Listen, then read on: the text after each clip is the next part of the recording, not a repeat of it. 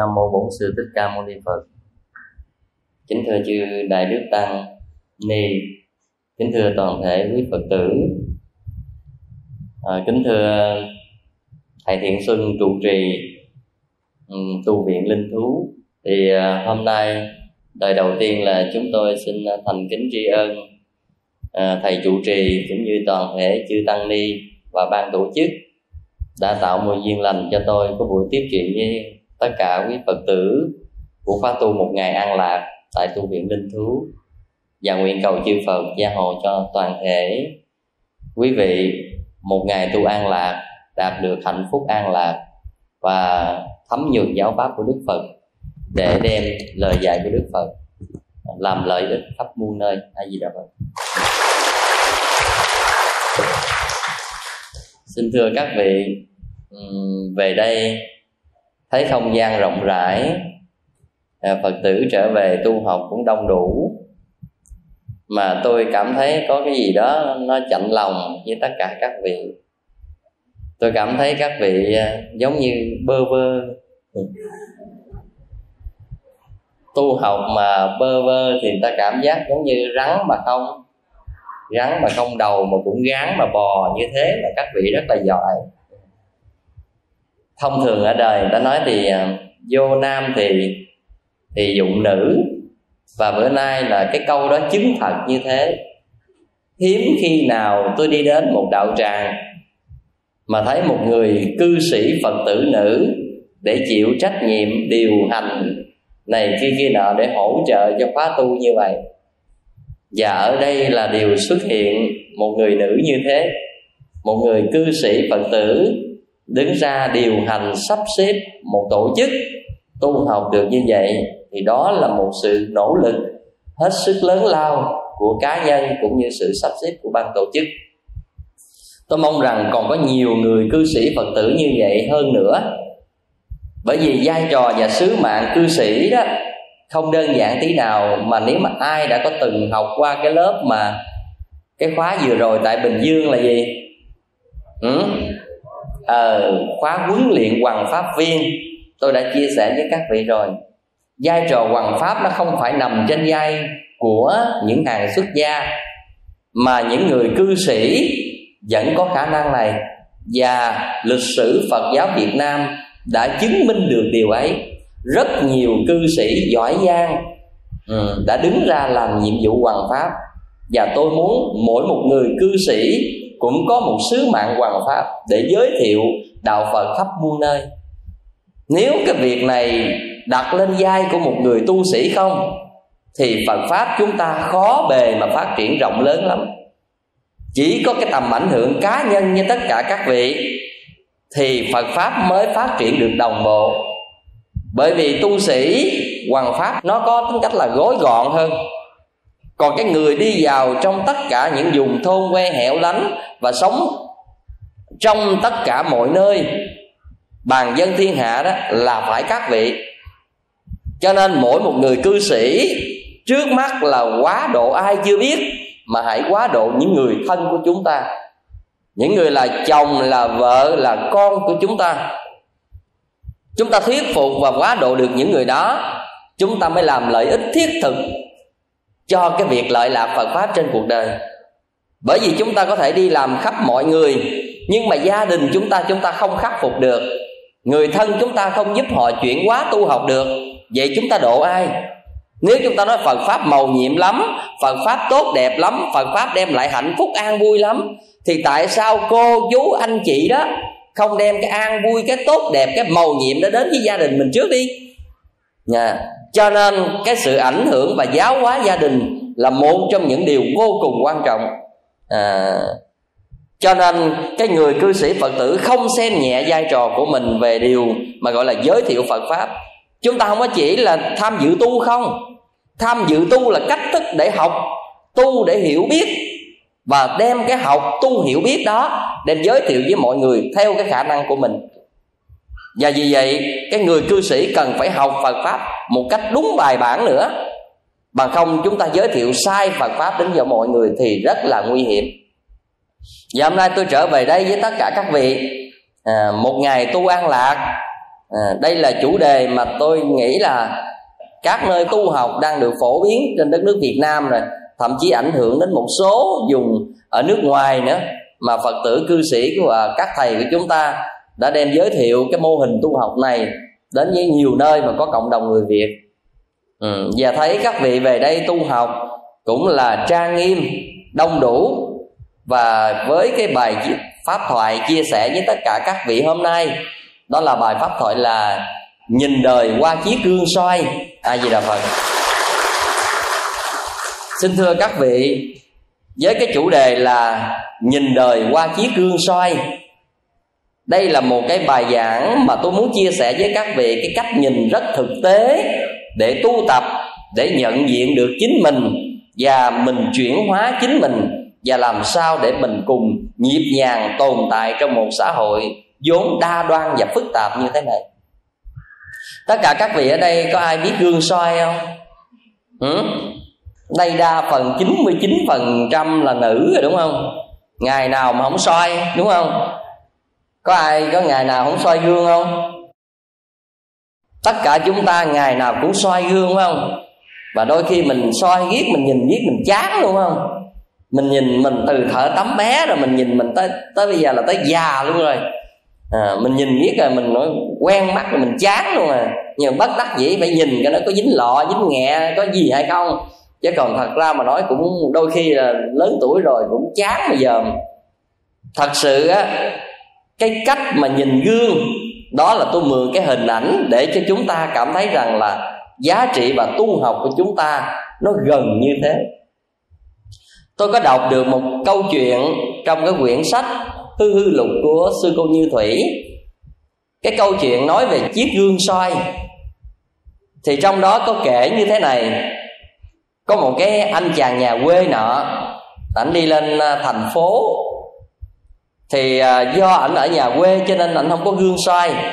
Vì vậy khi lên thành phố anh thấy người ta bán gương soi. Cái anh mới lệnh dòm dòm vô cái anh nói cha ở đây có bán cái thằng nào mà lạ lạ quá ta? Ừ.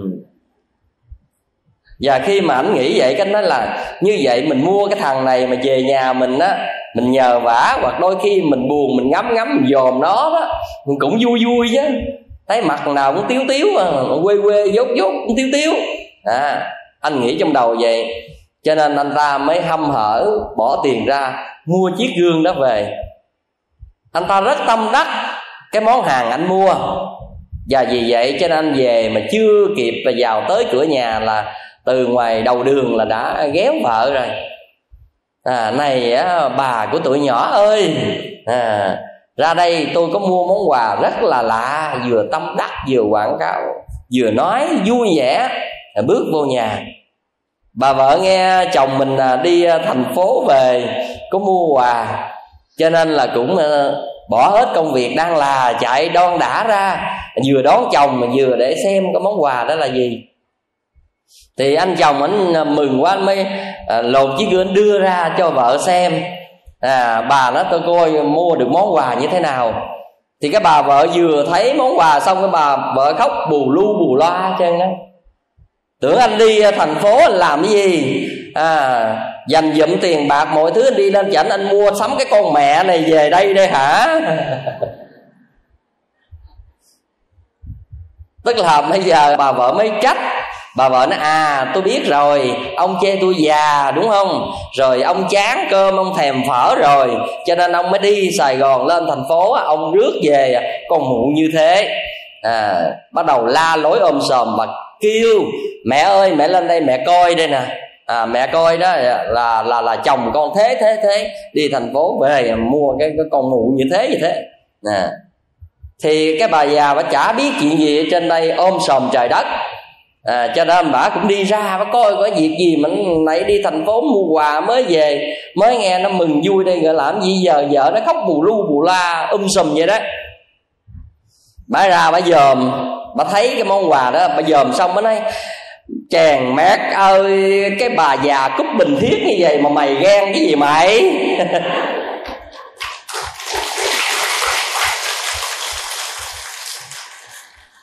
như vậy thì chúng ta thấy gì? Qua cái câu chuyện chiếc gương soi này à, nó là một bài học cho chúng ta. Anh chồng nhìn vào gương thì thấy ai? Thấy mình. Bà vợ nhìn vào gương cũng thấy thấy mình. Bà già nhìn vào gương cũng thấy chính mình. Thì ai soi qua gương nhìn thấy hình bóng người đó? Nhưng mà ở trên đời này đâu có ai ngáo đến độ dữ vậy đúng không? Nhưng mà người ta muốn mượn hình ảnh chiếc gương soi để người ta cho thấy rằng là tất cả chúng ta nhìn đời và nhìn sự vật đều qua cái thành kiến cố chấp nghiệp cảm và qua chính những cái gì mà mình đã từng quân tập nên. Đây là điều vô cùng quan trọng và vì vậy chẳng ai nhìn cuộc đời giống ai cả. Và nếu chúng ta không nhìn nhận được chỗ này thì chúng ta sẽ tranh đấu cãi cọ và chúng ta làm các việc thêm phiền phức lên. Và chúng ta làm khổ đau nhau bằng những cái quan niệm rất là cá nhân như thế này. Cho nên các vị biết rằng trong cuộc đời này mỗi một người nhìn một sự vật khác nhau. À, ở đây không ai nhìn giống ai chứ. Á căn bản nhất là chúng ta đều có mắt có mũi có tai có này có kia có đầu óc có tư duy có suy nghĩ hết á. Nhưng mà cùng nhìn một vấn đề không ai giống ai cả chúng ta nên nhớ là như vậy. Tùy cái quan niệm cái thành kiến của mọi người mà chúng ta thấy có những sự khác biệt nhau. Ví dụ bây giờ vừa rồi mà tôi đọc trên báo tôi thấy một cái vùng nào đó nó bắt ẩn ương ở đây chúng ta gọi là ẩn ương phải không? Và nó nói đây là những món ăn đặc sản của những vùng miền đó. À, rất là quý. À. mà ở đây mình mình nhìn thấy mấy cái con đó là mình gớm muốn chết thật ra mà nói đa phần cái vùng miền tây hay là vùng miền nam của mình là không ai ăn con đó. Nhưng mà những cái vùng miền núi á à, thì người ta lại là sử dụng cái con đó người ta cho là đặc sản. Như vậy cái người mà thích nó cái người quen nó người ta thấy nó đặc sản. Còn chúng ta không thích không quen ấy, chúng ta thấy nó chúng ta gớm. Như vậy thì nếu chúng ta đem ra chúng ta cãi nhau thì ai đúng? Chúng ta đúng hay là người miền dùng đó đúng? Ai đúng? Không có ai đúng cả. Không có ai đúng cả. Cho nên chúng ta mới nhớ lại câu chuyện thiền. Khi mà tổ huệ năng đến một ngôi chùa à, thì thấy hai chú tiểu đang tranh cãi với nhau. Một vị thì nói phướng động. Một vị thì nói gió động. Thì hai vị này tranh cãi mãi không ai thắng cho nên lục tổ huệ năng lúc đó mới đến gần. Mới nói rằng thưa nhân giả, cho tôi xin được có ý kiến. Thì hai chú tiểu mới dừng cãi lại và cho cái vị này có ý kiến. Thì lúc đó huệ năng mới nói rằng là, chẳng phải phướng động, chẳng phải gió động, mà tâm của nhân giả động. Như vậy thì ở đây nhìn nhận khác nhau là do tâm phân biệt và cái hạt giống tiềm tàng nơi mỗi con người cái tập quán của chúng ta vô cùng quan trọng. À, cái đó gọi là tập quán nghiệp hay là gọi là tập khí. Thì cái tập khí là hạt giống nhiều đời còn tập quán nghiệp là những hạt giống mới quân tập. Có những cái chúng ta không quen nhưng mà chúng ta ở vùng miền đó lâu ngày chúng ta sẽ quen. Ví dụ bây giờ những cô gái ở dưới quê lên thành phố thấy những người ăn mặc mát mẻ trên này ngượng ngùng ăn mặc không có được. Nhưng mà nó ở chừng 6 tháng rồi thậm chí nó mát hơn nữa. À các vị thấy điều đó đúng không? Như vậy thì cái này nó lệ thuộc cái tập quán. Ban đầu thì không quen, nhưng mà khi ảnh hưởng cái tập quán quyết, nó làm chúng ta quen. Và cái tập quán nghiệp nó làm chúng ta thay đổi ít nhiều về nghiệp cảm của mỗi con người chúng ta. Cho nên ở đây tôi muốn nói với các vị, nhìn một vấn đề, người ác nhìn vấn đề đó thấy khác, người thiện nhìn vấn đề đó thấy khác. Cũng cùng là một vấn đề xảy ra nhưng mà người thiện nói, thôi con à câu nhịn thì sao? Chính câu lành. Nhưng mà cái người này nó không thiện, nó hung dữ. Thì nó nói sao? Tao mà có mặt cái đó là tao tán bể mặt. Phải không? Đó. Thì bây giờ cùng là một vấn đề. Mà người này thì nói, thôi con à câu nhịn chính câu lành. À còn người kia thì ở đó có mặt ở đó là xử liền, xử theo giang hồ liền như vậy, đúng sai, chưa biết. Nhưng mà cái nhìn nhận quan điểm của mọi người, họ nhìn theo cái gương soi của họ. Ừ. Cho nên tôi mới nói rằng cái chủ đề hôm nay là nhìn đời qua chiếc gương soi, nó sẽ phản ảnh lấy chính cái con người của chúng ta bằng những cái tập tánh và những cái thói quen của chúng ta để thấy các vấn đề khác nhau. Mà người tu học cần phải nhận ra điều này. Bởi vì có những người thật ra trên cuộc đời xấu mà không biết mình xấu à, làm việc sai mà không biết mình sai. Và vì vậy cho nên là do mình làm xấu làm sai mình làm lệch lạc mình đã góp ý mình cự mình chống đối. À, cái này quan trọng vô cùng. Rồi người tu chúng ta gặp trường hợp đó chúng ta phải ứng xử làm sao? Thật ra mà nói có những chỗ mình thấy nó sai rất là rõ ràng mà mình chỉ nó không sửa. À, bởi vì nó đâu có thấy sai giống mình đâu mà nó sửa. À, thành ra khi mà như vậy đó mình khuyên nó mình phải khuyên như thế nào? À, cho nên cái hiểu của chúng ta và cái hiểu của người khác nó khác. Khi mà tôi sang mỹ tôi có gặp gia đình này.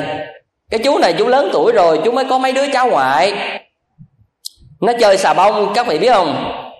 Thì chú là người lớn chú biết xà bông nó thế thế thế thế đó. Nó ăn tay nó nó sẽ làm lột da và ngứa ngái này kia, mình hiểu rất rõ. Còn mấy đứa nhỏ thấy xà bông nổi bọt bọt bọt, nó khoái nó chơi thì chú mới lại chú la nó, nè, con à không có được quyền chơi xà bông này, nó ăn tay.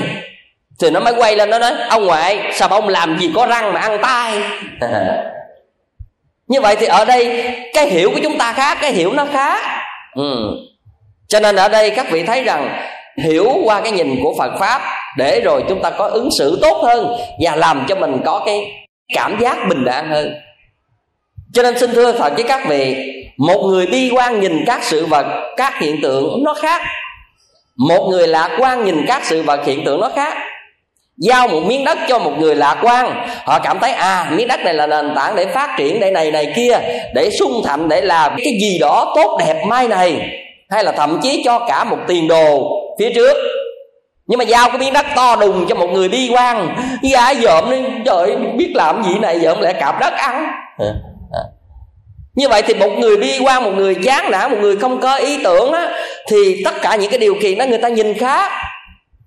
Còn người lạc quan thì người ta nhìn cũng cái vấn đề đó người ta nhìn khác. À, cho nên khi con người chúng ta lúc tâm chúng ta buồn lúc tâm chúng ta vui chúng ta cũng có nhìn nhận một vấn đề khác nữa. Ừ xin thưa các vị tôi mới nói với các vị là những con người trong xã hội này có những con người không thành về chuyện tình yêu rồi á chán nản rồi buồn rồi thầm ra quơ đũa cả nắm tất cả mọi người trong cuộc đời dưới mắt họ là xấu. Ừ. giống như lý mạng sầu thì thằng đàn ông nào cũng xấu. À, giống như vậy. Cho nên chợt vỏ dưa chúng ta quy kết vỏ dừa. À, đó là cái lăng kính của tất cả chúng ta, lăng kính bằng kinh nghiệm, rất chủ quan và hời hợt nơi mỗi con người. Cho nên có bài hát tôi nhớ câu gì lắm? Tôi thề, tôi chẳng gì. Hay quá mấy cái này không bao giờ quên được, đúng không? À. tu thì tu cho nói yêu vẫn phơi phới như thường. Nhắc tới tình yêu mặt ai cũng tươi gói tôi thề tôi chẳng yêu ai. Gì nữa? Vì người ta đã đã phụ tôi rồi. Nhưng mà hai câu sau mới là quan trọng. Bây giờ tôi chẳng còn tin trong nhân gian có kẻ chung tình. Như vậy thì bây giờ khi mình bị phụ bạc, thì mình nghĩ rằng cả trần gian này không có thằng đàn ông nào tốt hết á. Thằng nào cũng là kẻ phụ tình hết và trong nhân gian này chẳng còn kẻ nào chung tình để đáng tin cậy nữa. Vì vậy cho nên lúc đó chúng ta nhìn qua lăng kính là thằng đàn ông nào cũng đáng ghét, thằng đàn ông nào cũng xấu xa, thằng đàn ông nào cũng sở khanh, thằng đàn ông nào cũng bị ổi. Và như vậy nếu chúng ta nhìn bằng thành kiến đó, thì chúng ta tự làm khổ mình và chúng ta làm quan trái với người khác. À cho nên là ở đây một số các bộ phim à, nó cho chúng ta thấy là có những con người người ta bất mãn giữa cuộc đời. À, ví dụ như một cái người đàn ông mà bất mãn với người đàn bà thì đi gặp bất cứ một người phụ nữ đàn bà nào họ cũng giết. À, chúng ta thấy cũng giống như câu chuyện nghìn lẻ một đêm vậy đó. Lúc mà ông vua không biết những cái người mà từng sống kề cận phụ bạc ổng rồi đó thì sau đó ông quy kết rằng là tất cả mọi người đàn bà trên thế gian này đều là kẻ phản bội, không có ai chung tình. Cho nên ổng mới bày ra cái chuyện gọi là tình ái qua đêm rồi là sáng là đem đi giết đó. Giết không biết bao nhiêu những người con gái vô tội như vậy. Bởi vì dưới mặt ổng là bây giờ là tất cả mọi người đàn bà đều xấu xa, đều lường gạt à, đều không chung tình, đều dối trá. Là ổng là như vậy vậy thì bây giờ chúng ta nhìn cái đó qua lăng kính của kinh nghiệm à, của chính chúng ta. Chúng ta nhìn qua cái vấn đề vấp phải trong cuộc đời của chúng ta. Thành ra những cái nhìn này nó là một hố sâu ngăn cách giữa người và người giữa lãnh vực này và lãnh vực khác. Như vậy thì chúng ta tiến sâu hơn một chút nữa. Cái nhìn này nó liên hệ đến cái nghiệp cảm của chúng ta. Cái nghiệp cảm của chúng ta nó hình thành lên cái cá tính riêng của mình các vị nên nhớ là như vậy. Mỗi con người có cái nhìn, hiểu, biết các vấn đề khác nhau. Và cái đó nó lệ thuộc vào những hạt giống chúng ta đã được quân tập từ một đến nhiều đời. À. cùng là một vấn đề, nhưng mà tùy cái tập khí, nghiệp xấu hay là nghiệp thiện của mỗi người, nó khác nhau. Nhìn một ông thầy tu, không phải là ai cũng kính trọng, mà cũng không phải là ai cũng chế, chê bai những người có hạt giống về tu tập, những người có hạt giống hướng thiện, và những người có hạt giống phật pháp, nhìn một thầy tu rất là quý mến, cảm thấy cái gì đáng kính, cao thượng. Nhưng một người không có hạt giống về phật pháp, họ một, có một cái nhìn khác đi. Thì họ nhìn một thầy tu, nó giống như một cái gì quái gở giữa xã hội này. Không giống ai. Đó. Tức là dưới cái mắt họ là cái cảm giác họ là là như vậy. Vì vậy, chúng ta cũng đừng tranh cãi các vấn đề này à, chúng ta nên nhớ vậy. Chúng ta không cần thiết để tranh cãi các vấn đề này. Chúng ta nên thực hiện nỗ lực để làm cái gì cho mình tốt hơn và để làm lợi lạc lớn hơn. Tự nó sẽ có câu trả lời. Bởi vì chúng ta phải làm cho người khác thay đổi bằng những hạt giống chính xác chân thật từ cái cõi lòng của mình. Cho nên chúng ta nhìn lại cái tác phẩm truyện kiều. Chúng ta thấy giữa thúy vân nè thúy kiều nè vương quang nè nói chung cả gia đình đi thanh minh trong tiết tháng 3 rồi mọi người cùng đi vui chơi như vậy đi ngang cái mồ của đạm tiên. Thì à, nghe mọi người mới nói rằng đây là mồ của một kỹ nữ. À, sống làm vợ khắp người ta hại thai thác xuống làm là ma không chồng và nói lên một cái quá khứ cuộc sống vậy đó. Thì mọi người ta cũng nghe người ta cũng thấy nhưng mà người ta cũng bình thường. Nhưng mà thí kiều thì sao? Tự nhiên đứng nhịn mộ đạm tiên nghe kể vậy khóc ròng Thi vân lúc đó mới ngỡ ngàng về chị mình quá. Ủa lạ vậy? Tự nhiên nghe kể vậy, cái tự nhiên chị mình sao tự nhiên khóc ròng vậy? Thì lô thi vân mới nói là vân rằng chị cũng đực cười, khéo dư nước mắt khóc người đời xưa. Có nghĩa là chuyện này à, hồi xưa nó vậy vậy vậy vậy tự nhiên sao chị khóc? Nhưng mà tại vì thật ra mà nói, cái nghiệp cảm về gian truân nó không có trong lòng của dương quang hay là thi vân nhưng mà cái nghiệp của thủy kiều cái nghiệp đa tình à, cái nghiệp gian trưng nó có. Cho nên tự nhiên gặp cái hoàn cảnh đó nó động lòng liền. À, nó động lòng nó làm cho thi kiều phải xúc động.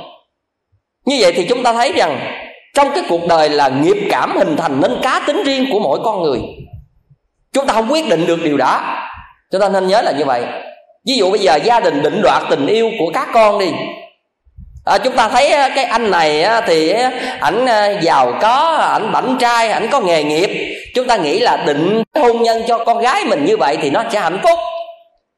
Nhưng trái lại nó lại không ưa anh này mà nó ưa cái anh mà đi làm thuê hay là nó ưa cái anh đi bán tạp hóa gì vậy. Hay là một cái anh nhà báo nào đó. À, hay là yêu một cái anh nhà văn. À, ví dụ như vậy bây giờ mình thấy cái người này làm kinh tế kinh doanh có địa vị có tiền bạc tất cả mọi thứ sao mà mình thấy tốt quá mà mình kêu con mình ưng không ưng mà đi lại ưng cái anh học trò nghèo như thế? Ừ. học trò nghèo là xưa nay người ta từng mỉa mai rồi đúng không? Ừ. ai ơi chớ lấy học trò. Có gì nữa? Dài lưng tốn giải ăn no lại nằm. Rồi ăn rồi nó lại đi rong rồi sao? Bằng đêm nó thắp đèn trong một mình. Người ta đã từng nói như vậy cho nên là ta thấy ồ tại sao mà con mình lại đi yêu cái cậu học trò là cái anh làm nghề thầy giáo vậy đó? Sao có tương lai nghèo sao? Nhưng mà đó là cái nhìn của chúng ta. Nhưng mà nó không có hạt giống về cái người này. Nó có hạt giống nó có nghiệp cảm về người này. Nó có quan trái có, có ân tình với người này. Vì vậy có những người lấy một người mình yêu rất đau khổ, nhưng mà chấp nhận lấy. Mà đôi khi người lớn thấy rằng lấy một anh chàng này sẽ hạnh phúc hơn, nhưng mà nó không chịu. Bởi vì quan trái, duyên nghiệp, ân tình của mỗi con người, chúng ta không lý giải được bằng cặp mắt thực tế này. Và vì vậy, chúng ta có một đứa con, chúng ta có một người thân, chúng ta quán chiếu rất kỹ. Tất cả những đứa con của chúng ta sinh ra trong cuộc đời, không có đứa nào giống tánh đứa nào, có phải vậy không? Mà người ta nói rằng sanh tử bất sanh tâm và sanh ngưu vô sanh giác là chỗ này. Sanh con không ai sanh lòng mà sanh trâu á, nó không có đẻ ra sừng. Như vậy người ta nói là cái điều gì? Con chúng ta hai ba đứa nhưng mà mỗi một đứa một cá tánh khác nhau. Cái đó gọi là nghiệp cảm riêng của mọi người. Và nghiệp cảm đó nó hình thành lên một cái cá tính rất riêng có đứa con rất hiền, có đứa con rất dữ, có đứa con cứng đầu, có đứa con dễ dạy có đứa con ngoan, có đứa này kia, có đứa hiếu thảo, có đứa bất hiếu. Chúng ta không quyết định được. Và chúng ta nói, ủa, tại sao lại là như vậy? Như vậy, những cái động cơ nào để nó có mặt trên cuộc đời, hạt giống nào nó từng chứa về điều đó? Cho nên ở đây, nếu chúng ta biết được cái thiên hướng của con chúng ta là người cứng đầu, khó dạy thì chúng ta phải có cách để gieo trồng hạt giống, tức là cái tập quán nghiệp trong hiện đời. Hãy gieo nó như thế nào để nó giảm bớt đi cái sự hung hăng, cái sự bất hiếu đó. Thì ở đây chúng ta thấy rằng, nhìn nhận góc độ của phật học như vậy để chi? Để chúng ta thích nghi trong việc chuyển hóa lấy mình và chúng ta chuyển hóa lấy người. Chúng ta cũng phải tự nhận ra mình nữa, chứ không phải để nhìn người không ở đời có những khi chúng ta gây lên quan trái và chúng ta làm khổ nhau bởi chúng ta rất chủ quan về điều này. Có những người sai lầm người ta khuyên tánh tôi vậy chịu chịu thôi. À. có nghĩa là chúng ta thừa nhận cái đó là mình như vậy đó cái tập quán mình vậy đó con người mình vậy cư xử mình như vậy đó. Như vậy thì ở đây tánh tôi như vậy chịu không chịu thì thôi. À, thì bây giờ chịu thì được mà không chịu thì thì quánh lộn vậy thôi. À hay là hoặc cãi nhau hoặc giận nhau hoặc hờn nhau hoặc thù nhau hoặc ghét bỏ nhau. Vậy thôi. Vậy thì ở đây tất cả những người tu hành những người cư sĩ phật tử khi vận dụng giáo lý của đức phật phải nhìn rất rõ về điều này.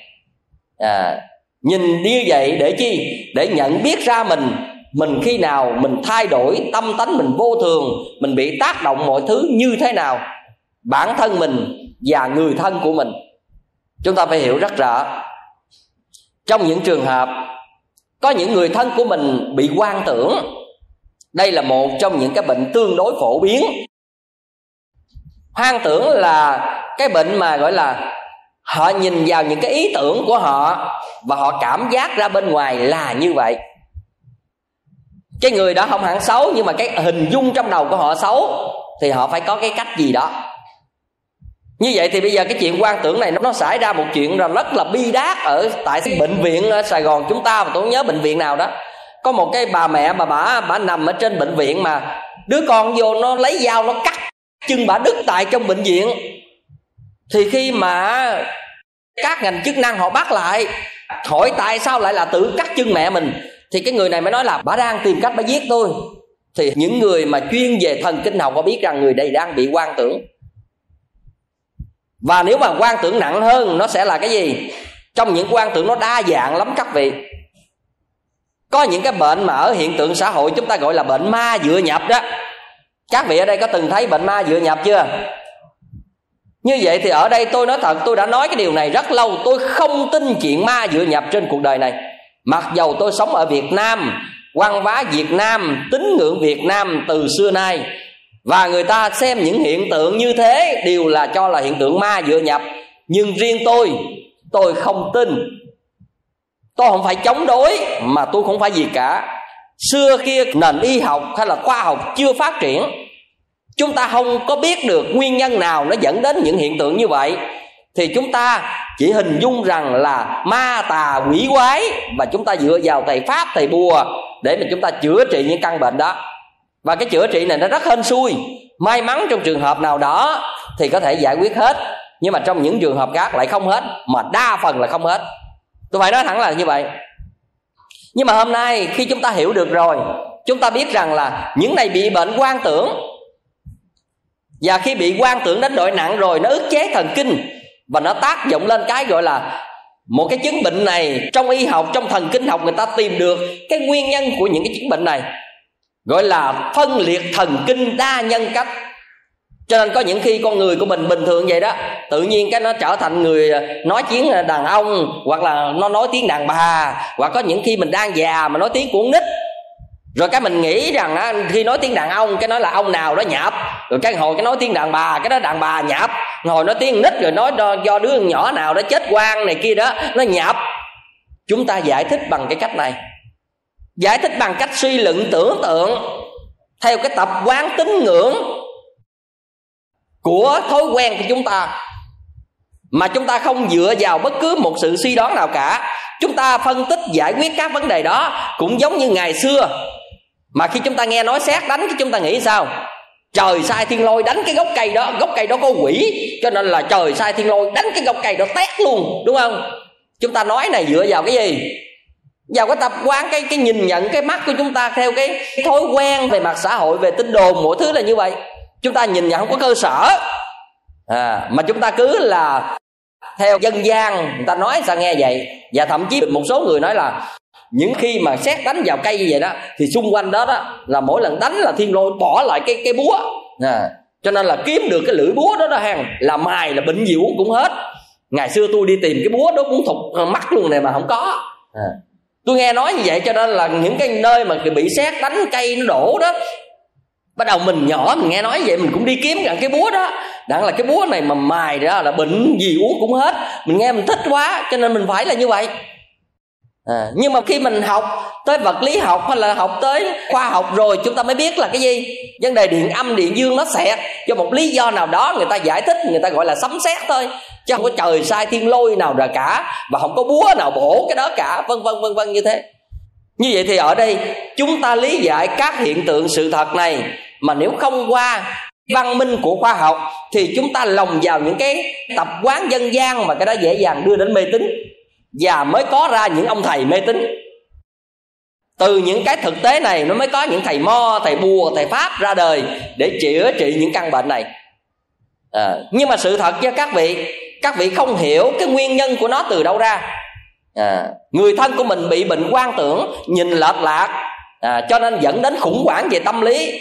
À, có khi sợ âm thanh nè có khi tự nhiên trong tai nghe những tiếng kêu những tiếng đe dọa những tiếng gào thét những tiếng ghê gớm người này bị khủng hoảng tinh thần, mà bệnh lỗ tai hoặc là ôm cái đầu hoặc là chạy la làng. Nhưng mà mọi người đâu có nghe gì đâu. Rồi cái mình nói à cái tiếng đó của âm binh hay là của ma quỷ gọi tất cả mọi thứ. Chúng ta cho nó tất cả những cái đó là như vậy. Rồi bắt đầu chúng ta mới dẫn đi đến thầy bùa thầy pháp, đồ uống giấy, đồ rồi bị đánh, bị đập, đồ này kia cái đã tất cả những cái chữa trị đó là những chữa trị theo mà gọi là dân gian thôi chữa trị không đúng bài thậm chí có thể đem đến sự tử vong có những cái chúng ta quá đáng. Chứ không phải là bình thường. Bởi vì chúng ta cho là ma dựa nhập mà ma dựa nhập thì phải đi tìm thầy pháp thầy mo thầy bùa thầy chú rồi này kia nọ chứ. À, và đôi khi có những ông thầy chúng ta cũng bất đắc dĩ. Một số vị thầy làm thầy tu rồi hoàn cảnh phật tử yêu cầu tự nhiên cũng trở thành thầy bắt ma. À, trong những trường hợp đó như vậy khi chúng ta chưa có nghiên cứu và đọc các tài liệu và lý giải được các vấn đề thì chúng ta cũng bị cái số đông tác động và chúng ta có xu hướng của số đông. Và chúng ta cũng cảm thấy ma cho nên chúng ta đem kinh lăng nghiêm ra chúng ta tụng không? Một số bắt đầu để những cái người bệnh nó vô đại hồng chung mà giọng. Tôi nói mát bất tử là chết luôn à, à tôi bình thường như vậy nè mà tôi đứng kế đại hồng chung mà giọng lớn cái là tôi muốn nhức óc rồi. Mà những người đó căng thần kinh mà bắt đút cái đầu vô đại hồng chung nó giọng. Một là nó tản thần kinh nó, nó tự nó tỉnh còn hai là không ấy nó mát luôn. À. cái chữa trị đó là phản tác dụng nha nguy hiểm nha. À. mặc dầu chúng ta cảm thấy rằng à, linh thiêng màu nhiệm có những trường hợp hết gì đó cái đó đó nó có nhiều cái góc độ để lý giải nhưng mà nếu chúng ta cho đó là cái cách để giải quyết vấn đề, có ngày nào đó chúng ta giọng một cái chấn động thần kinh mà những người đang bị khủng hoảng, suy yếu thần kinh, họ mát luôn hoặc họ có thể đứt thần kinh luôn chứ không phải là chuyện bình thường. Trong một thời đại văn minh, chúng ta không lý giải theo cái dạng thời đồ đá được như vậy. Tôi nói thật với các vị, tôi không nhầm ý gì cả. Nhưng mà những thông tin và hiểu biết và kinh nghiệm mình thấy được, mình muốn công bố lên cho mọi người để rộng đường suy nghĩ, để đừng đưa người thân mình đến chỗ đường bế tắc như vậy nếu người thân mình bị quan tưởng nè, có những khi chúng ta là như vậy mà nó nghĩ chúng ta đang giết nó và nó mới giết mình.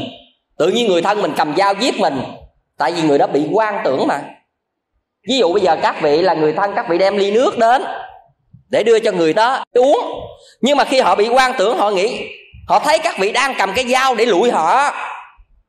Chúng ta không bao giờ biết được chuyện đó. Tại vì bây giờ thần kinh của họ là như vậy.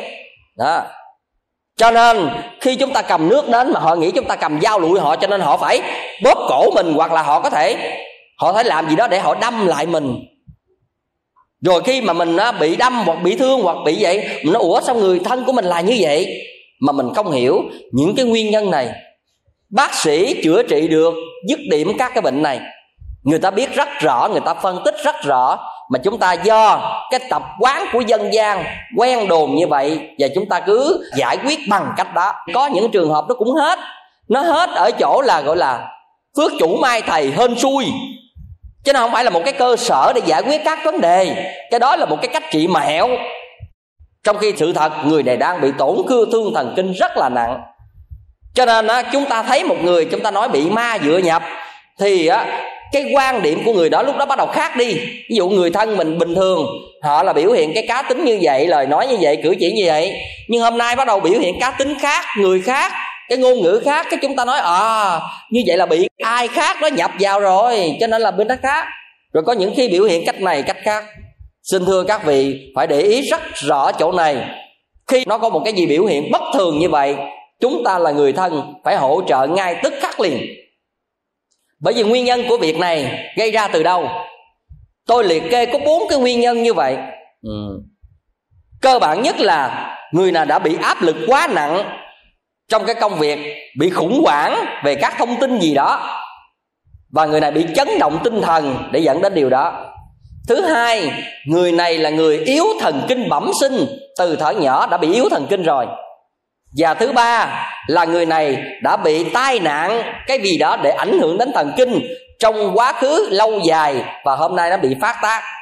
Và thứ tư nữa là người này gặp một nỗi khổ đau cùng cực do người thân, do chồng, do vợ, do hoàn cảnh, do kinh tế, do cái gì đó để làm chấn động tinh thần.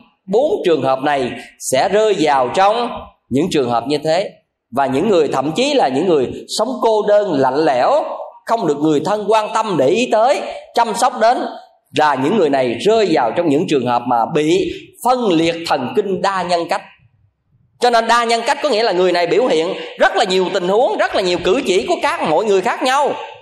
Ba hồi biểu hiện cử chỉ người này, ba hồi biểu hiện cử chỉ người kia, ba hồi biểu hiện cử chỉ người nọ mà chúng ta không để ý chúng ta cứ nghĩ rằng ma dựa nhập rồi chúng ta đi cho uống bùa uống thuốc uống giấy rồi thậm chí chúng ta đánh đập này kia kia nọ là nguy hiểm vô cùng. Đẩy người thân mình đến vào chỗ bệnh tật mà suốt đời luôn. Có những người mới hơi hơi bệnh thôi chưa hẳn là bị nặng. Rồi cái à, sao tôi tự nhiên à, cái lúc gài cái đầu óc tôi sao nó thế thế đó. Rồi lưng cỏ tôi tự nhiên nó nóng nóng nó bắt đầu dưới xương sống nha. Chiều nó nóng nóng nóng nóng dài lên tới cần cổ. Ý, mày mày bị ma dựa nhập hay gì đó mày à, bị ma dựa nhập rồi đó. Tự nhiên chúng ta không có bị hiện tượng đó. Nhưng mà bị tác động như vậy tự kỷ ám thị riết bị luôn. Nà, rồi bị luôn cái chúng ta dẫn ở đâu? Dẫn thầy bùa dẫn thầy pháp tất cả mọi thứ như vậy. Chúng ta làm khổ người thân mình. Mà bao giờ tất cả những cái đó mới trị dứt điểm? À, cái đó không bao giờ trị dứt điểm. Cái đó chẳng qua là có một lý do mẹo tạm thời dịu cơn rồi quay trở lại chứ không bao giờ dứt điểm chỉ có y học mới giúp tất cả các vị dứt điểm về cái đó mà thôi. Nên nhớ như vậy, có một loại thuốc để họ ức chế thần kinh, họ giải quyết các vấn đề quan tưởng. Rồi khi thần kinh chúng ta ổn định trở lại, chúng ta hết bị quan tưởng, chúng ta sẽ bình phục trở lại và sống bình thường như bao nhiêu người khác. Phải hỗ trợ là như vậy. Vậy tôi muốn nói với các vị là trong thời đại thực tế văn minh khoa học, chúng ta cũng phải có những cái nhìn tích cực hơn để giải quyết các vấn đề tiêu cực để đem lại cái sự tốt nhất cho những người trong cái hoàn cảnh bị bệnh tật mà chúng ta có quan niệm theo tập tính dân gian là như thế. Cái lợi mà nó cũng có cái hại. Hiện giờ cái thông tin của xã hội quá lớn và chúng ta đang khổ sai bởi những cái này. Sự thật với các vị, hàng ngày chúng ta nghe không biết bao nhiêu các loại thông tin. Và vì nghe không sàng lọc, nghe mà thần kinh không vững vàng và nghe mà bị tác động quá đôi khi chúng ta bị khủng hoảng về tâm lý. Cho nên những người sống trong xã hội hiện tại dễ bị hoang mang dễ bị ức chế thần kinh. Ừ, và dễ có những cái biểu hiện coi như là bất thường trong vấn đề cử chỉ của chúng ta. Cái đó do cái gì? Do vấn đề các thông tin đa chiều. Bây giờ chúng ta có thông tin trên mạng nè thông tin trên tivi nè thông tin trên báo chí nè quá nhiều thứ như vậy và thực tình mà nói nếu các vị không kiểm soát tốt các vị sẽ điên loạn với tất cả những thông tin này. Chúng ta bây giờ đang bị khủng hoảng về điều này. Và giới trẻ hôm nay á, là dễ rơi vào trong cái tệ nạn này nhất mà các vị cần phải để ý. Phải để ý rất rõ là như vậy. Tôi nói thật với các vị bản thân tôi nè cũng đâu còn nhỏ gì nữa đâu. Sắp già rồi đúng không? Ừ, các vị thấy tôi năm nay già dữ chưa? Ừ, rồi. À. trên 40 rồi còn gì nữa? À. ý là như vậy đó cũng cũng gần già đó. Mà tất cả những thông tin làm tôi biết á tôi muốn xúc não luôn đây nè. Chứ đâu phải chuyện bình thường đâu. Đừng có nói đến mấy đứa trẻ nhỏ nhỏ như thế này. Cho nên á các giới trẻ hôm nay nó dễ bị hoang mang nó dễ bị tác động bởi các thông tin đa chiều mà chúng ta phải để ý thật sự với các vị, nhiều khi chúng ta đọc báo lời lên trên mạng, rồi chúng ta này kia cái nọ, đọc nhiều quá, tự nhiên con người chúng ta bị ám ảnh. Và có thể nó làm cho con người chúng ta có những suy nghĩ tiêu cực. À tại sao vậy? Khi mà chúng ta đọc báo, chúng ta thấy các cái tệ nạn xảy ra nhiều quá, cái bắt đầu tự nhiên chúng ta chán về xã hội này. Và chúng ta không còn niềm tin vào những cái người xung quanh chúng ta là cái gì nữa cả bởi vì trước mắt ta, những tội phạm, những tệ nạn xảy ra quá nhiều. Và vì vậy, chúng ta không kiểm soát thì con người chúng ta, do các thông tin nó nhiễu loạn chúng ta, nó làm chúng ta không có bình an và cuộc sống không có an lạc. Và vì vậy, con người chúng ta bắt đầu có một cái nhìn lệch lạc tiêu cực và cái nhìn rất rối loạn trong cuộc đời này. Và cá tính của chúng ta bắt đầu thay đổi theo từng giờ, từng phút khi vui khi buồn khi lạc quan khi bi quan con người chúng ta bắt đầu nó chưa bị tổn thương thần kinh đa nhân cách nhưng mà nó cũng biểu hiện vô thường như thế. Mới nãy nó mới gặp nhau nói cười giờ gặp nhau lại mặt sụ sụ giống nổi tôi đâu mượn tiền đâu gớm vậy. À, ví dụ vậy nhưng mà chúng ta lại thay đổi liên tục như vậy. À, giữa sự tích cực tiêu cực bi quan lạc quan nó thay đổi từng giờ từng phút với con người chúng ta. Vì vậy khi một người có sự tu tập phải nhận diện ra ngay và các vị nên nhớ là đừng quá lạm dụng trên vấn đề internet hay là lạm dụng quá về tivi chúng ta mà coi nhiều trên tivi và chúng ta lên internet quá nhiều, cái đầu óc chúng ta sẽ bị loạn mất. Chúng ta mất phương hướng trong cuộc sống của bản thân mình luôn. Đầu óc chúng ta sẽ trở nên hoang mang, đọc riết rồi chúng ta không biết chúng ta là ai và không biết xã hội này là gì à, và vì vậy một số người mà nghiện trên facebook á là người đọc toàn là những lời giả dối và ảo tưởng. Và như vậy chúng ta không khéo chúng ta trở nên một cái con người sống quan tưởng hồi nào không hay. Chúng ta trở nên con người không bình thường nữa. Và vì vậy chúng ta trở nên loạn tâm mất đi. Cho nên trên facebook trên này trên kia đó ai mà nghiện mà lao vào trong đó mà mê mẩn với cái đó thì con người chúng ta đánh mất mình rất là dễ. À, các vị nhớ là như vậy. Cho nên những giới trẻ ngày hôm nay bị những cái truyền thông những cái internet những cái facebook mà không được sự kiểm soát của người lớn đã trở nên đẩy giới trẻ đi vào hư đốn quá nhiều. À, các vị thấy một cái bài báo rất mới hôm nay nè. Một cô bé 12 tuổi mà phải quen rất nhiều người trên facebook để đi làm tình ở từ trong khách sạn đến chừng những nơi chỗ đất quan như vậy gặp ai là coi như là chat để mà làm quen. Nhưng mà những ai quan hệ tình dục với những người dưới 13 tuổi đều bị xử phạt rất là nặng, án tù từ một đến mười mấy năm như vậy. Cho dù người chủ động là cô bé đó, thì cái người mà hành xử đó vẫn bị phạt tù như thường. Luật pháp nêu rất rõ, cho dù ai chủ động với bất cứ lý do gì, nhưng người đó sinh hoạt tình dục với người dưới 13 tuổi thì nặng hơn. Rồi dưới 18 tuổi là vị thành niên đó là nhẹ hơn một chút như vậy thì ở đây cái cô này tự chủ động đi làm quen với người ta tự giới thiệu mình là 20 tuổi. Cho mình là 20 tuổi như vậy nhưng mà thực tế mình mới có 12 tuổi thôi. À, và đi câu không biết bao nhiêu những người đàn ông như vậy và những người đàn ông như thế đều ở tù. Và ở đâu ra? Khi chúng ta nghe một người 12 tuổi mà có cái đầu óc như vậy chúng ta nghĩ từ đâu? Từ facebook từ những thông tin không có kiểm soát đọc những cái bậy bạ trên mạng, làm cho cái suy nghĩ lệch lạc đi. Không còn biết mình là ai nữa, không có kiểm soát được con người mình nữa. Không có biết mai này mình là cái gì nữa. Mình là tuổi nhỏ mới lớn, mình lạc lòi giữa một thông tin mênh mông, đa chiều, khủng hoảng về sống mất phương hướng liền. Các vị đừng nên xem thường cái chuyện đó như vậy. Chúng ta là người lớn mà chúng ta coi phim đi. Các vị nào mà cứ dán mắt trên màn hình đi. Các vị dán một ngày đi, các vị sẽ thấy đầu óc, các vị loạn cho mà coi các vị đeo đuổi theo một bộ phim nào đó, các vị cứ tối ngày cứ dán mắt trên truyền hình, rồi các vị sẽ thấy con người của mình dường như á, nó sao đâu á, nó nhẹ thể, nó lông bông và nó mất phương hướng, nó không ổn định. Và con người chúng ta có cái cảm giác như là mơ mơ màng màng, sống không có an lạc. Và tự nhiên chúng ta thấy những chữ lo lắng, hoang mang một cách vô lý nó khởi lên trong đầu chúng ta. Đừng nên xem thường những điều đó như thế. Các vị phải hiểu là như vậy. Chúng ta người lớn mà chúng ta còn như vậy mà ngày xưa nó không có nhiều kênh truyền thông như vậy. Mà các vị biết bây giờ quá nhiều kênh truyền thông. Các vị thấy không? TV bây giờ 24 trên 24 mà chẳng những một đài nữa hàng chục đài nhà nào có truyền hình cáp cái bảy tám chục đài. Đó. Coi một đài là muốn lòi con mắt rồi bảy tám chục đài viết rồi làm sao? À, làm sao mà chịu đời cho nổi? À, rồi mình coi, mình thấy cái này, cái kia, rồi những hiện tượng này, những hiện tượng đó, các thông tin nó làm cho con người mình bấn loạn đi. Vì vậy cho nên những người tu học của chúng ta phải biết xem cái nào đáng xem và cho mình thời gian xem bao nhiêu. Chứ đừng có lạm dụng như vậy. Chúng ta thấy chúng ta rỗi nghề rồi, không có việc gì chúng ta ở không. Rồi cứ dán mắt mình lên truyền hình mà cứ coi một cách thí càng như vậy, tự giết chết tâm hồn của mình.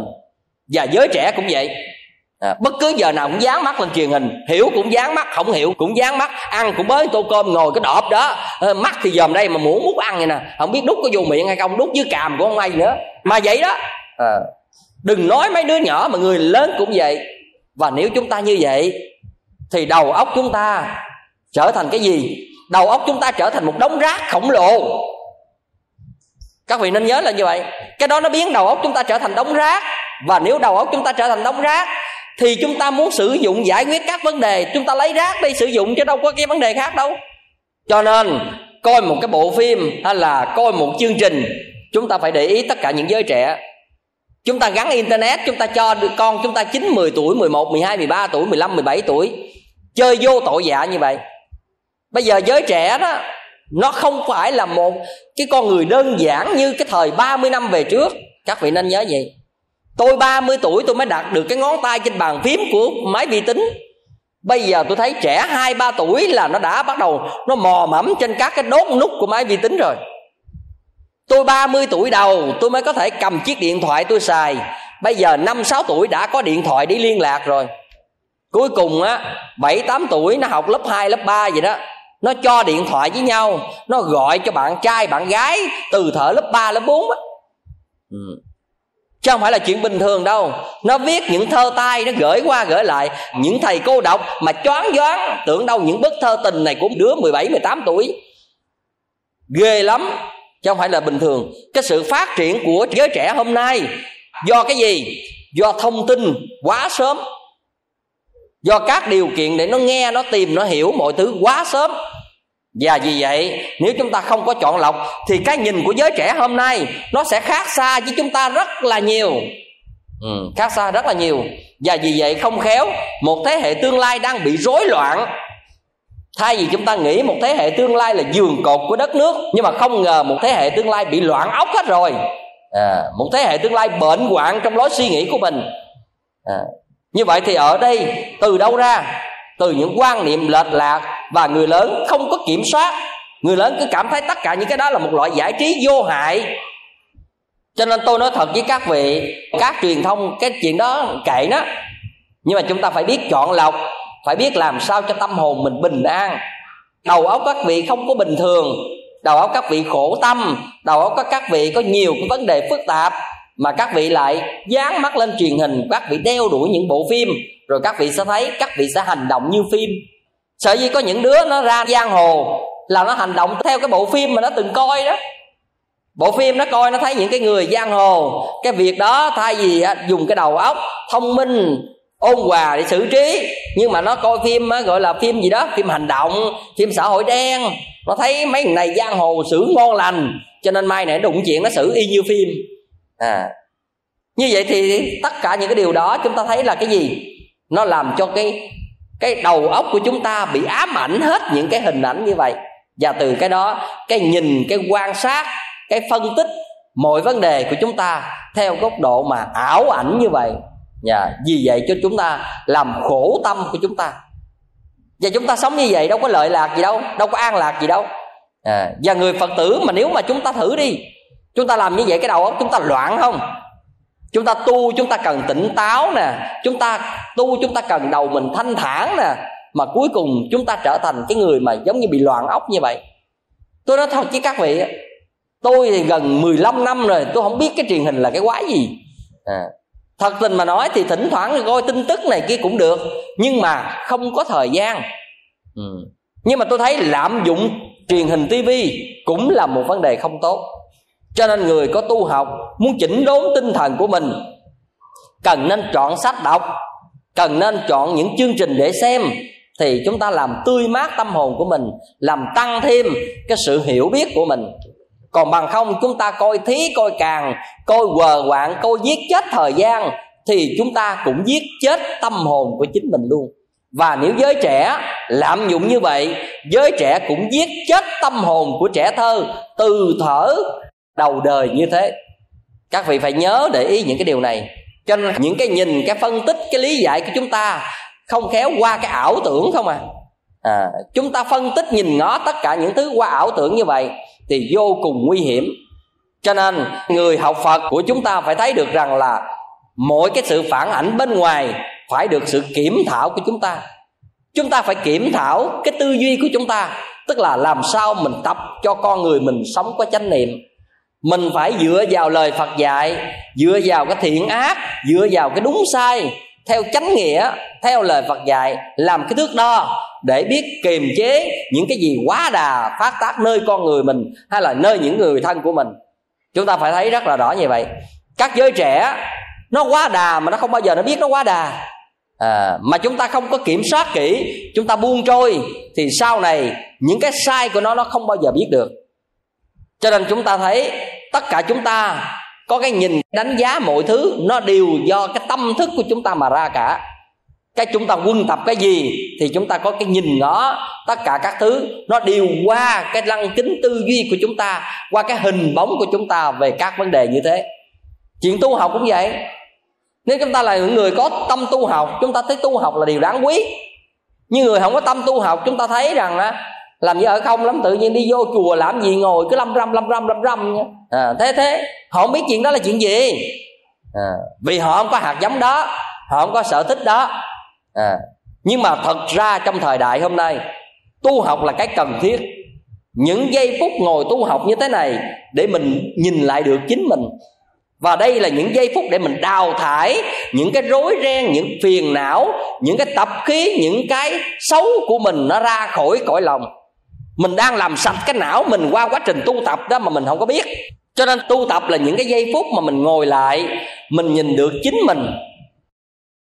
Mình phân tích, mình hiểu các vấn đề một cách rõ ràng hơn. Và mình tu tập chừng nào mình làm tâm hồn mình càng trong sáng hơn. Và vì vậy con người mình sống tương đối thảnh thơi và an lạc hơn.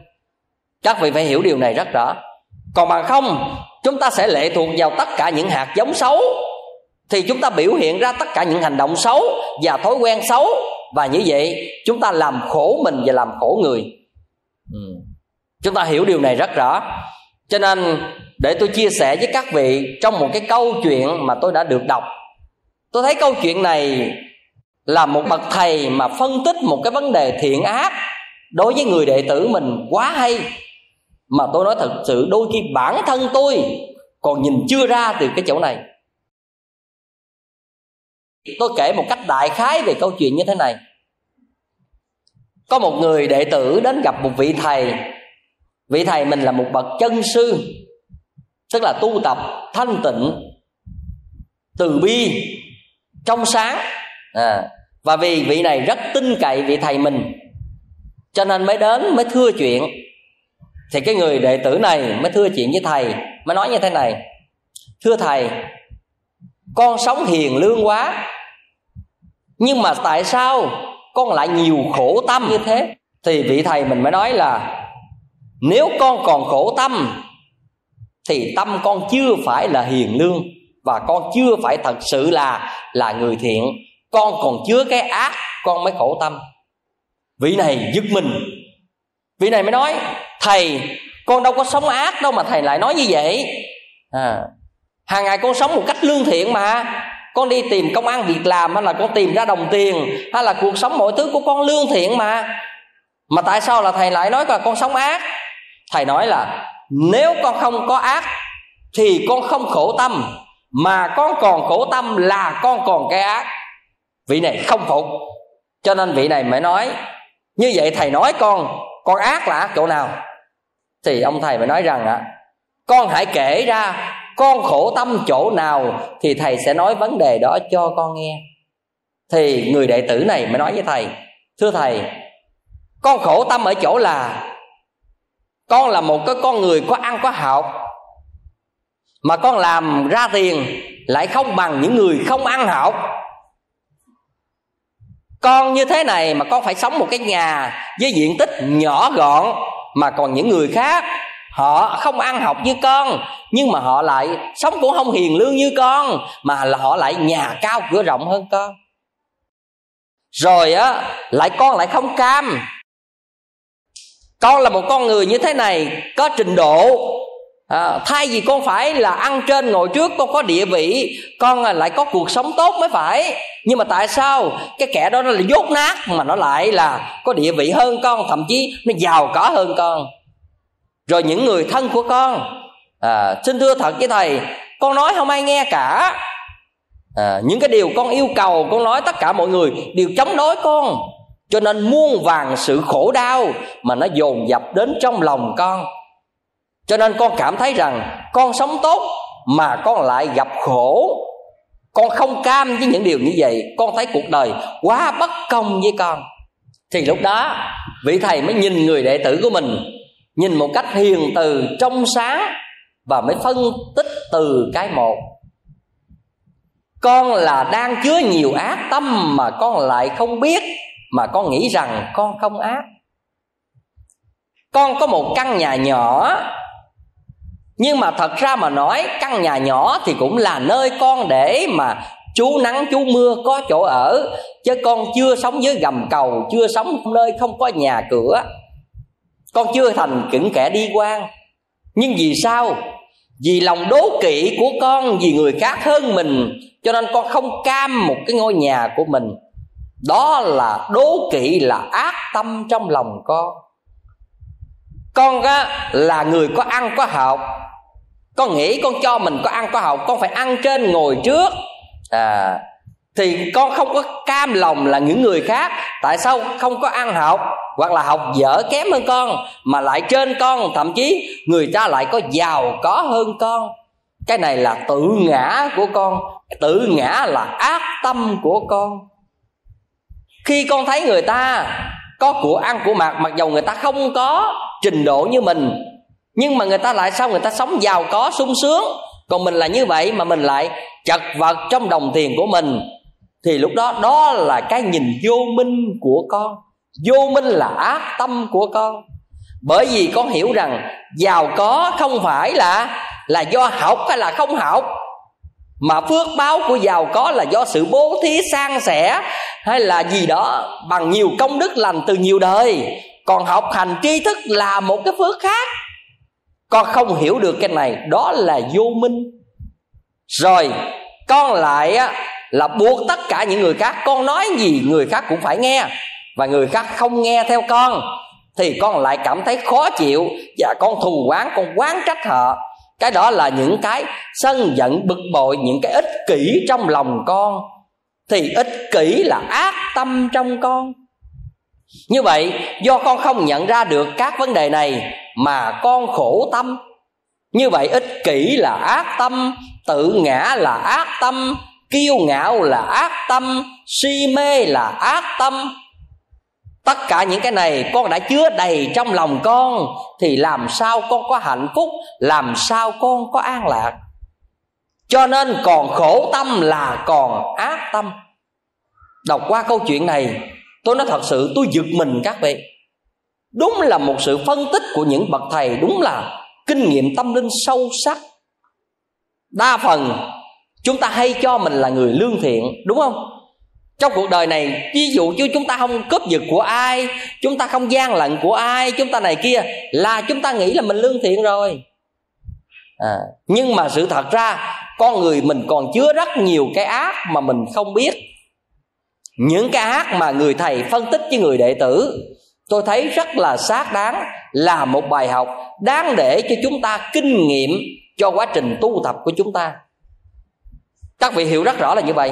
Sự thật ra, các vị thấy cái gì? Nếu chúng ta không đố kỵ ganh tị, làm sao chúng ta giận dỗi được?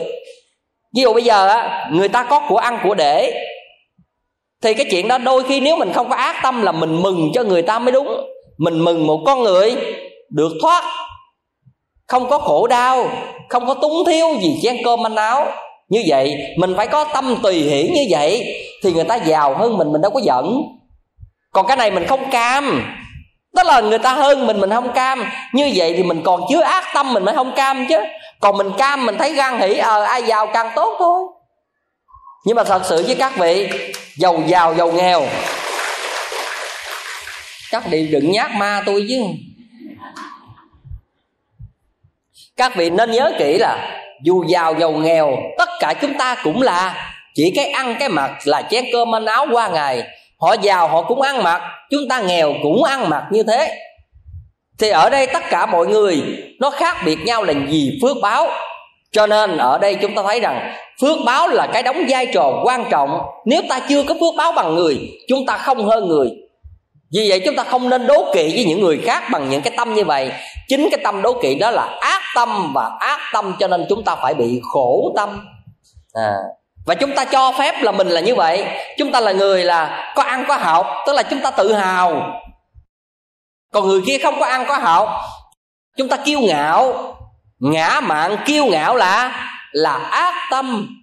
Cho nên chúng ta cứ nghĩ nó dốt mà tại sao nó lại hơn mình? Mình như vậy mình lại thua nó. Chúng ta không cam.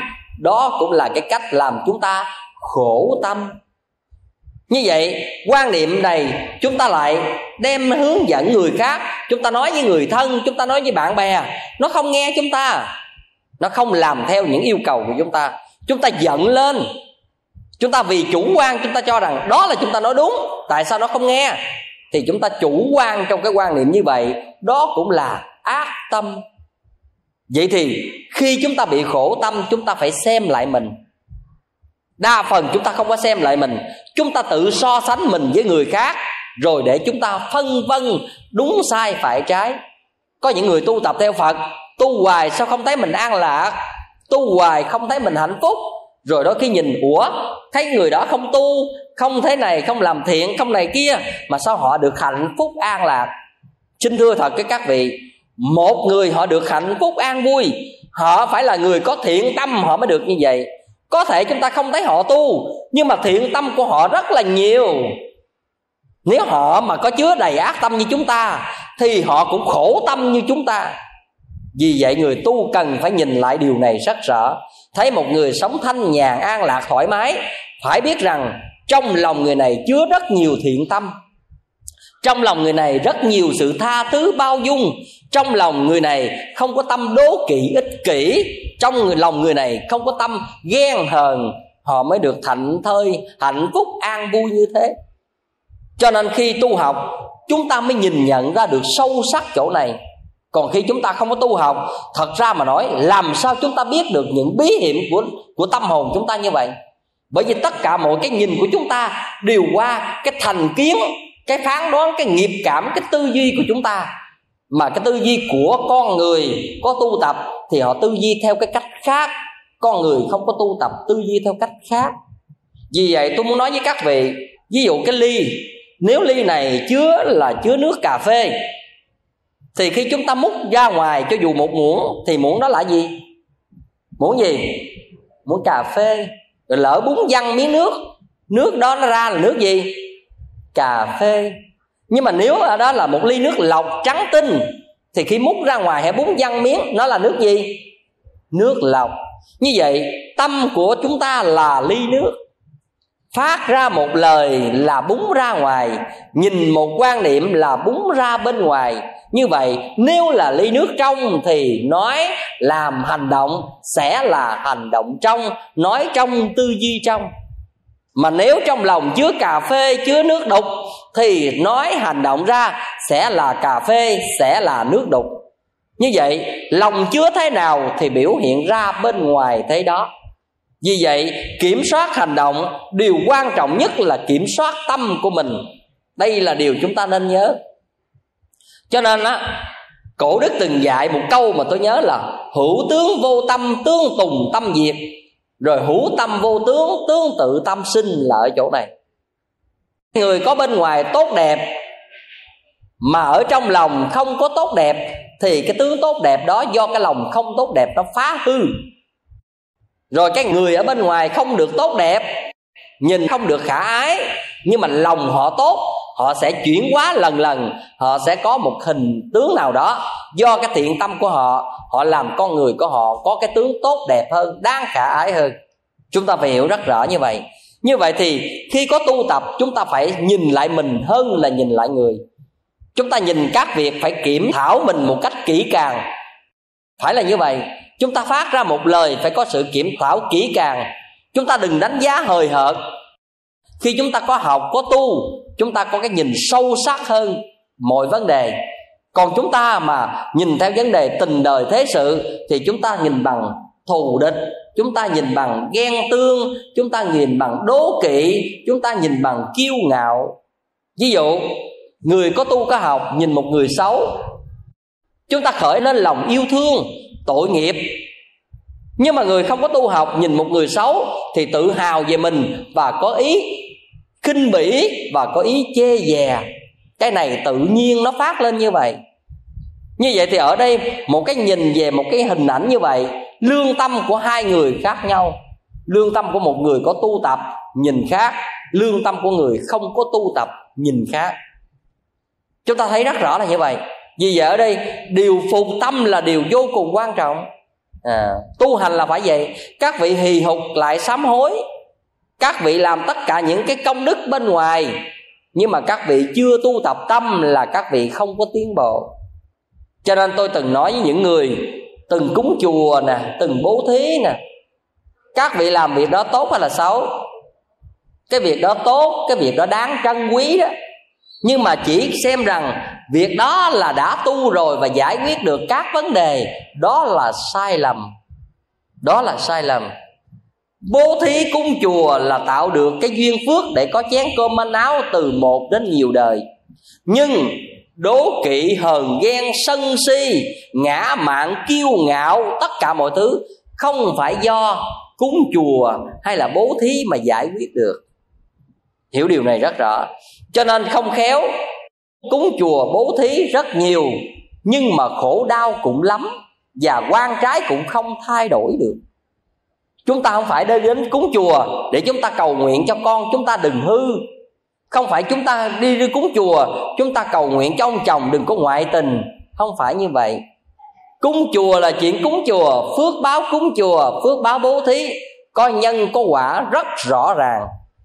Và vì vậy, một cái người muốn con mình nên thì phải có tính giáo dục thế nào và phải gieo hạt giống thế nào muốn chồng mình nên phải làm điều gì chứ không phải là đến cúng chùa cầu nguyện để con mình thay đổi, chồng mình thay đổi.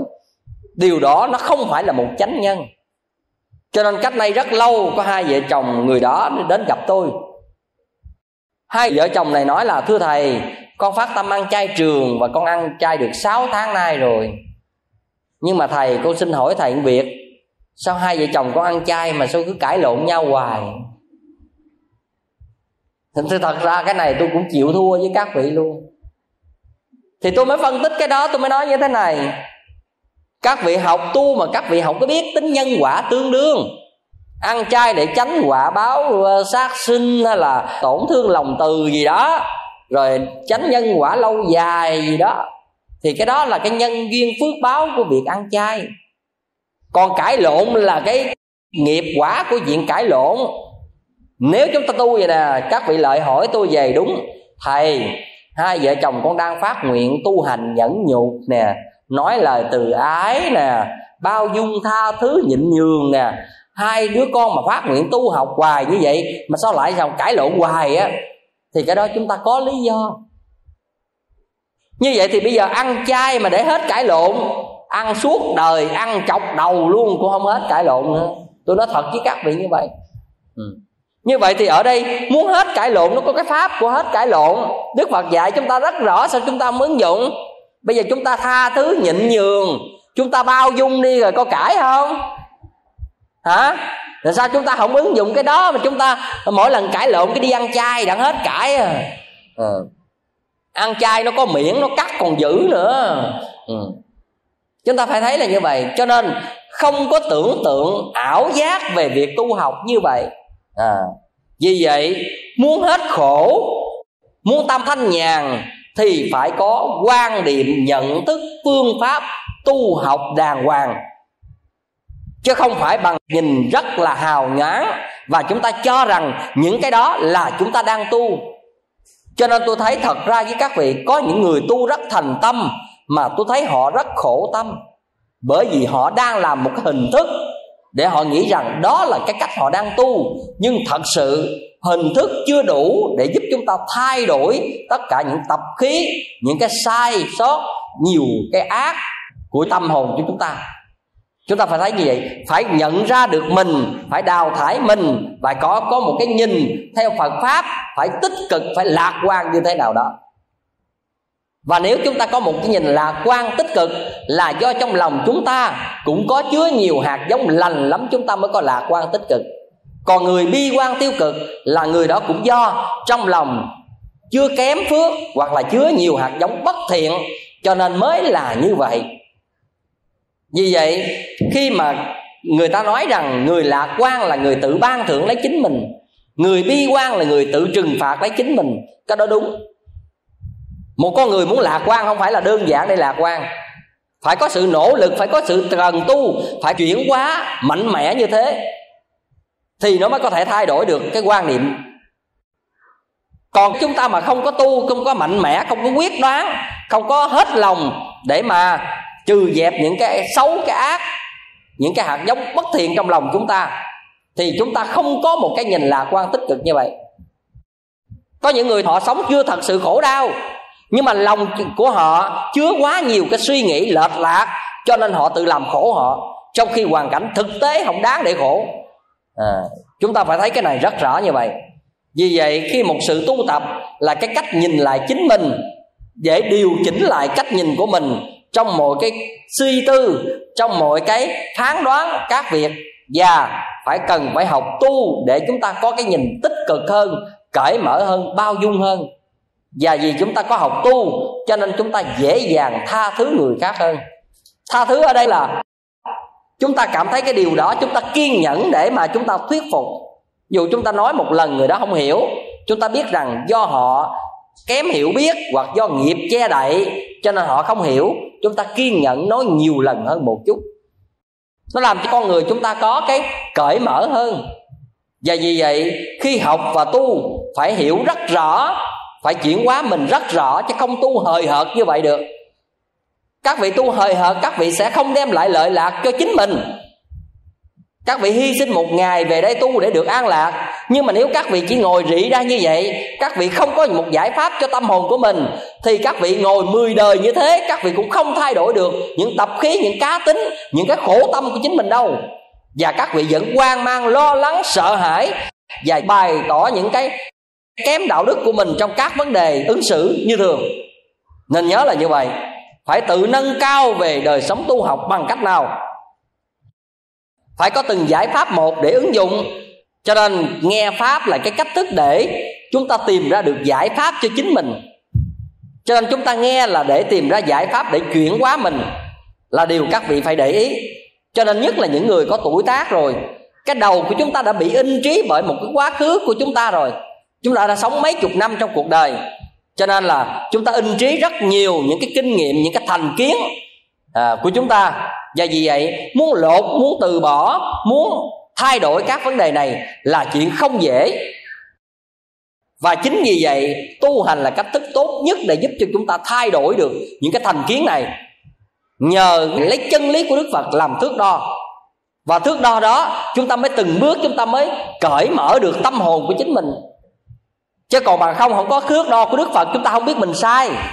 Tôi nói thật với các vị các vị không có tu học, không bao giờ ai biết mình sai. Tôi nói thật với các vị như vậy. Các vị thử kiểm thảo đi. Nhờ có nghe pháp, nhờ có tập tu, mình mới nhận ra à cái này sai, cái này sai, cái này sai. Cái này như vậy là chưa đúng, cái kia như vậy là chưa đúng. Còn khi chưa có tu học, chúng ta không có thước để đó không có cái thước chân lý, không có thước đúng đắn để đó vì vậy, không bao giờ ai thấy mình sai ai cũng thấy mình đúng cả, và mỗi người đúng cách. Chúng ta đúng theo mỗi con người chúng ta. Cho nên chúng ta nhìn vào cái gương là chúng ta thấy hình ảnh của chính mình.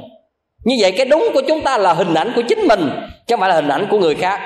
Vì vậy chúng ta chỉ nhận diện người khác qua cái cách nhìn của kinh nghiệm, của thành kiến, của những thói quen của chúng ta mà thôi.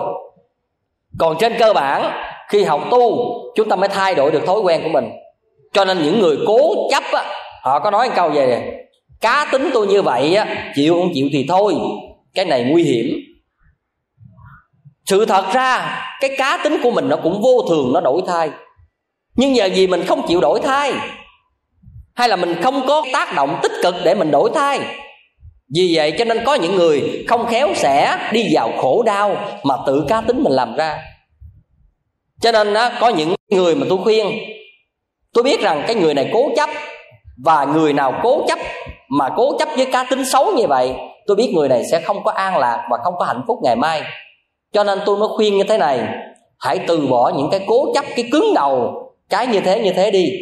Hãy tập nhìn khách quan, có cái nhìn tích cực và chịu học thêm Phật pháp một chút xíu nữa thì mình mới có thể dễ dàng được người ta chấp nhận. Còn bằng không với cá tính của mình như vậy là rào cản quá lớn và chính cái rào cản đó đó là cái bước ngăn mà làm cho mình không tiến bộ được trên cuộc đời. Sự thật là như vậy, cái đó gọi là nghiệp che đậy. Và vì vậy, người tu cũng là cái cách thức giải nghiệp. Mà cái gì là nghiệp thì nó vô thường. Phải hiểu là như vậy. Cái gì là nghiệp là nó vô thường, nó có thể đổi thay được. Cho nên, hiểu ra được những cái mặt giới hạn của mình, thì mình cần nỗ lực đổi thay để có cái nhìn tích cực hơn và vì cuộc đời vốn nhiều thứ phiền toái, vốn nhiều thứ phức tạp, thì chúng ta cần phải học Phật pháp sâu sắc để chúng ta hóa giải được các cái phức tạp này. Và chúng ta có thể dễ dàng hơn, an lạc hơn và thoải mái hơn trong cuộc sống này. Còn bằng không, tất cả những thông tin, tất cả những dư luận, tất cả những điều của xã hội, nó đẩy lùi chúng ta cả. Không khéo tu là chúng ta là nạn nhân của thời đại và chúng ta giống như một người bị cuốn trong nước lũ vậy đó. Không có thoát ra được các vị. Chúng ta cuốn trong đó đó. Và khi chúng ta cuốn rồi, chúng ta mới giật mình, nhưng mà chúng ta không đủ sức để cưỡng lại.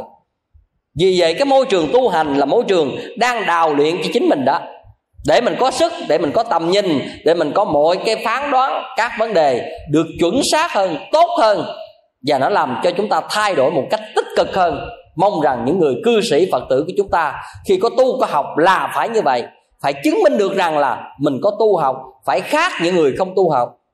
Và một khi người ta không tu học mà người ta sống thảnh thơi an lành, mình phải biết người đó rất nhiều phước báo, rất nhiều thiện tâm không phải là bình thường. Như vậy cái tu học của người ta bằng cách là người ta có thiện tâm, người ta làm theo cái cách riêng của người ta, chứ không hẳn là ngồi tu như mình mới là tu có những người đâu đến tu như mình đâu. Nhưng mà họ tu rất là tốt. Họ cái cách tu của họ. Mà mình thấy người nào an lạc thảnh thơi là biết chắc chắn người đó phải có tu. Có tu cách gì đó, mình cần phải nên học hỏi. Còn mình thấy mình hàng ngày mình siêng năng, mình nỗ lực, mình tinh tấn, mình tu học, mà sao mình khổ tâm hoài, mình thế thế thế thế.